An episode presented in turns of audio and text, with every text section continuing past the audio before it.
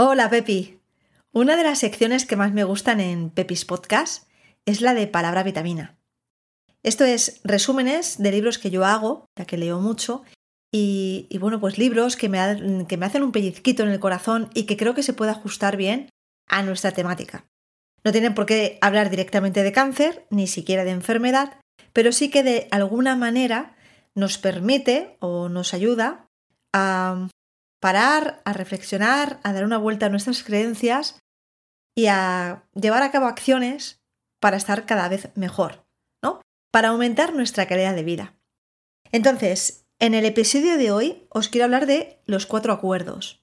Es un libro finito del doctor Miguel Ruiz, que bueno, que tiene libros maravillosos y que a mí me gusta mucho. Me lo he leído varias veces, pues, es fino y entonces está bien de vez en cuando recordarlo. Y me he hecho un mapa mental. Con vosotras, contigo, hoy quiero en este, en este podcast pues hablar de eso, de un resumen de los cuatro acuerdos. Cuatro acuerdos que son sencillos, pero que si realmente pusiéramos en práctica y no se nos olvidara y fuéramos conscientes de que tenemos que actuar así, pues la vida sería mucho más sencilla, mucho más bonita y sufriríamos mucho menos. Así que como siempre, no me enrollo más, vamos al lío.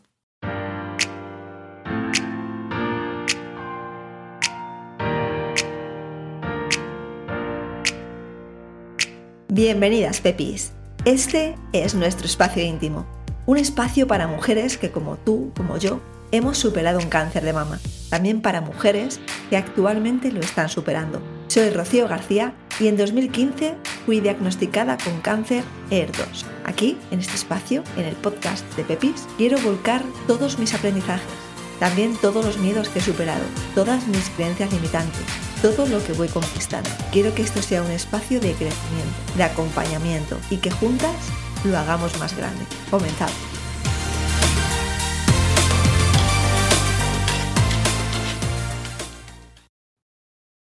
Bien, pues no lo ves, pero tengo ya aquí conmigo el mapa mental.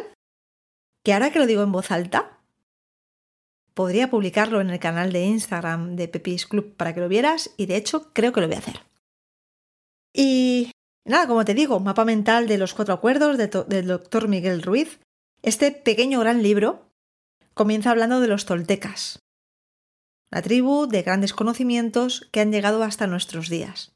Lo que vas a escuchar hoy en este episodio no va a ser seguramente nada novedoso, nada que no hayas escuchado antes, pero que si estás con la mente abierta, con la escucha activa, quizá te haga un clic y bueno, pues te lleve a actuar o a, o empezar a incorporar hábitos distintos para que ahora, esta vez sí, empieces a caminar en otra dirección, Dejando sobre todo aquellos comportamientos o hábitos que te hacen sufrir. Em, primero, Miguel Ruiz habla de cómo está el mundo, ¿no? De cómo estamos en el planeta, que estamos domesticados. Y estamos domesticados por todas las reglas, por todas las estructuras, por todas las creencias, por todas las limitaciones, la cultura instaurada, la herencia de nuestros padres. Ya desde que nacemos el lugar en el que lo hacemos, la familia en la que lo hacemos, todo ello va a marcar en gran parte pues nuestra forma de pensar, nuestra forma de comportarnos, nuestras actitudes para con el mundo. Y entonces tenemos que prestar atención desde cuándo estamos actuando, desde nuestro centro, desde nuestro ser, y cuándo lo estamos haciendo por todos los imperativos, por toda la información que nos, han ido eh, inculcando, que hemos heredado, que hemos incorporado nosotras en nuestro día a día. Eh, Miguel Ruiz habla de que al final somos siempre jueces o víctimas. Estamos juzgando a los demás porque tienen quizá o porque piensan de forma diferente o se comportan de forma diferente a nosotras, o estamos siendo víctimas. Pero ahí siempre está el tema de las creencias. Al final, el miedo, vivir con miedo, es como vivir en el infierno. No hay que morir para ir al infierno. Vivir en esta vida con miedo, no un miedo que protege, sino un miedo que bloquea, es estar viviendo pues por debajo de las capacidades que tenemos para disfrutar de esta vida al máximo. Entonces, Miguel Ruiz propone cuatro acuerdos, solamente cuatro, que llevados a la práctica, estos nuevos, estos nuevos acuerdos, sería llevar a cabo una nueva vida. De una forma más primaveral, podríamos decir, ¿no? Cuando sales del invierno, que está todo pues gris, apagado, dormido, y llega la primavera, ¿no? Que es como, venga, chute de, de energía, de color. Pues eso es pasar de, de un miedo que te bloquea, que te hace estar en un pensamiento oscuro, que te limita, a de repente expandir, abrirte. ¿Cuáles son estos cuatro acuerdos? El primero de ellos es, sé impecable con tus palabras. Porque las palabras son creación. Son semillas que vamos poniendo. Cuando hablamos, la palabra tiene un gran poder. Además, cuando elegimos unas palabras y no otras, también está marcando dónde estamos poniendo la atención. Esa atención, qué creencias tenemos, cómo te hablas. Siempre o muchas veces se, se aconseja pon un centinela ¿no? en tus pensamientos que claro, ahí también se genera todo, ¿no? Primero el pensamiento y luego se convierte en palabra. ¿Cómo te hablas? Porque a veces somos nuestro peor enemigo, nuestros peores jueces. Y somos a la vez juez y víctima de nuestras propias creencias. Es que yo no soy capaz de esto. Es que yo soy fea. Es que yo, fíjate lo que tengo. Es que yo no sé, no sé hacer nada. Es que eh, no sé para qué he hecho esto si no lo sé hacer. Bueno, bueno, bueno negatividad, energía baja. ¿Qué palabras utilizamos para hablarnos? Presta atención a ello, porque te están dando muchísima información acerca de tus creencias. Cuando se habla del tema de Mr. Wonderful, ¿no? Que la gente está cansada de, es que la vida no es tan maravillosa. No es tanto de que todo sea maravilloso o de que no lo sea, sino que está claro que hablarte en un tono y con unas palabras positivas activan energía y generan realidades potenciadoras que llevan al éxito, que llevan a la libertad, que llevan a la abundancia. Es mucho más, es mucho mejor hablarte de una forma empoderadora que hablarte de una forma pues que te dejara tu estima a la altura de los tobillos.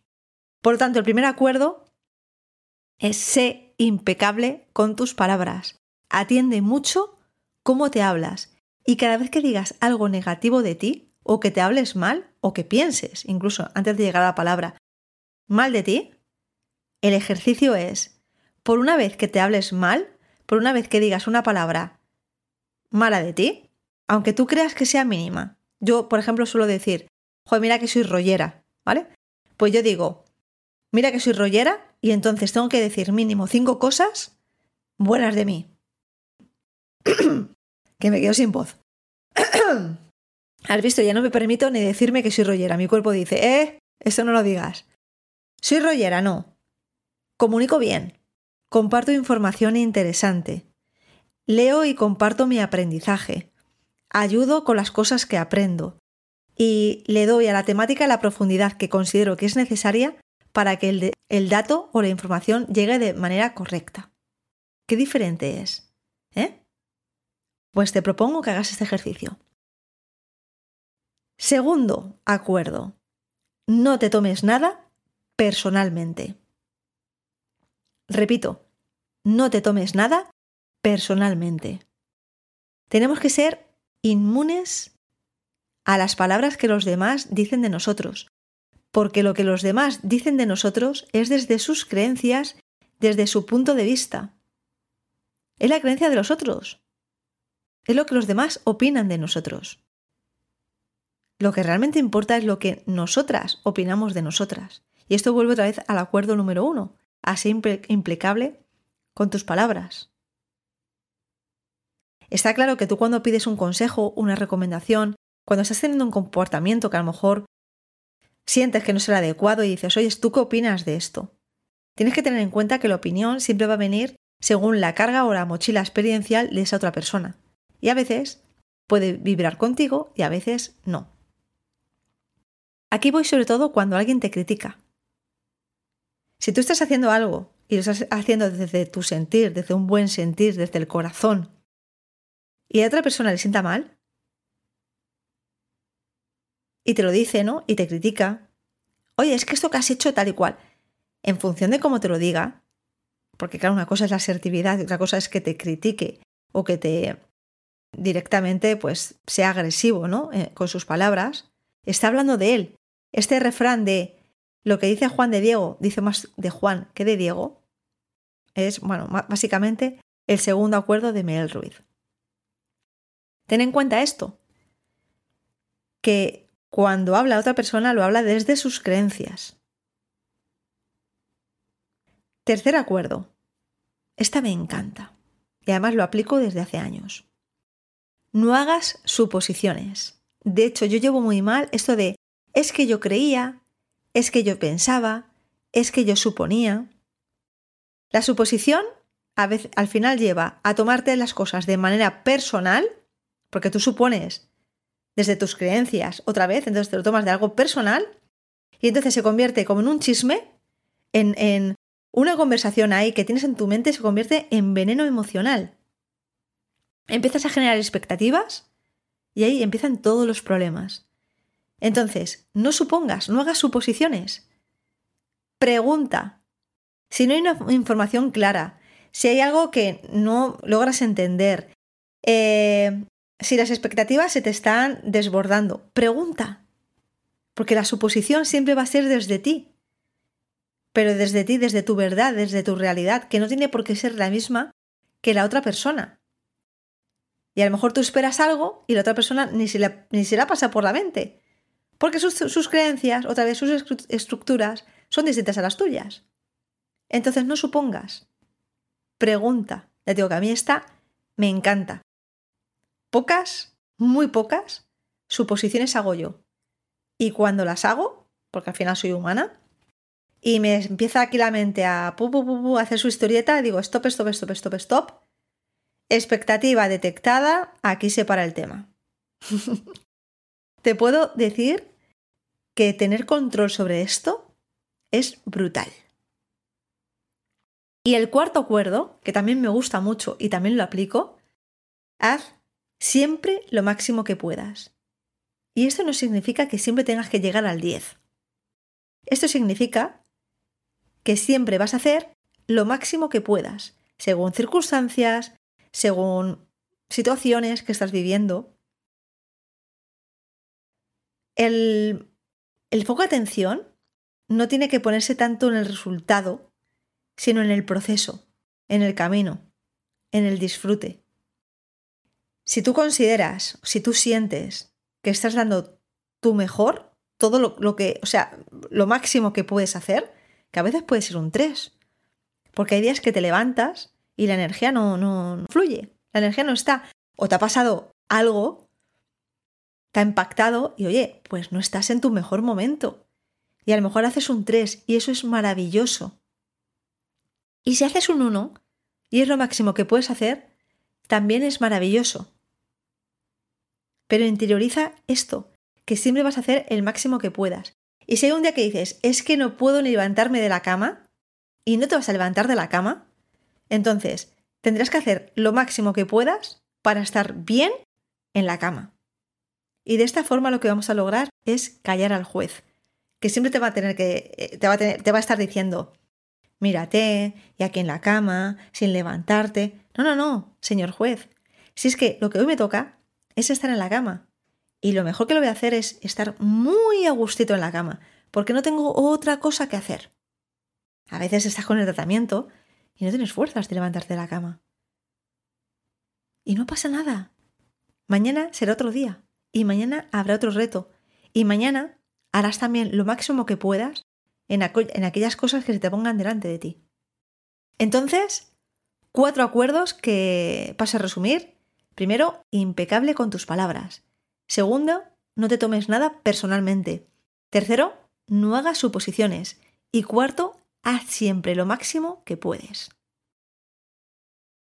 Si aplicamos estos acuerdos y empezamos a interiorizarlos y a llevarlos a cabo, lo que vamos a conseguir es romper con los viejos acuerdos, aquellos que estaban instaurados en creencias, en estructuras, que la mayoría son heredadas o, o que son interiorizadas e implementadas en nosotros, en nosotras, sin ser, sin ser conscientes de ellas.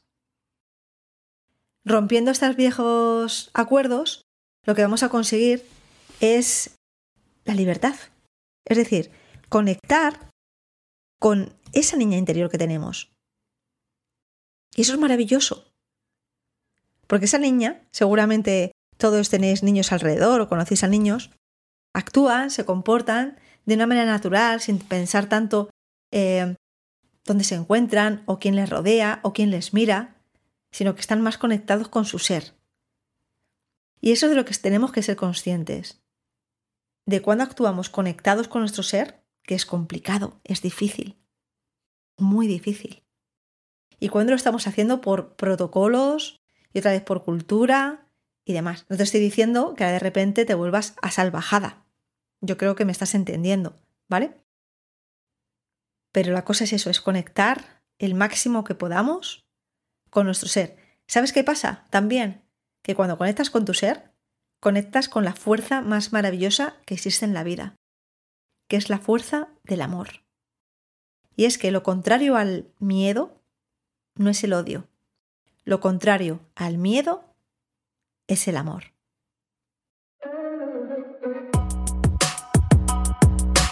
Si te ha gustado este episodio, únete al Club de las Pepis para no perderte ningún episodio nuevo. Y si crees que le puede ayudar a alguien, por favor, compártelo. También me puedes seguir en el perfil de Instagram Pepis Club. Ahí voy compartiendo todo lo que voy haciendo en mi día a día y que creo que puede ayudar. Nos sentimos en el próximo episodio. Por cierto, ¿te han dicho ya que eres preciosa?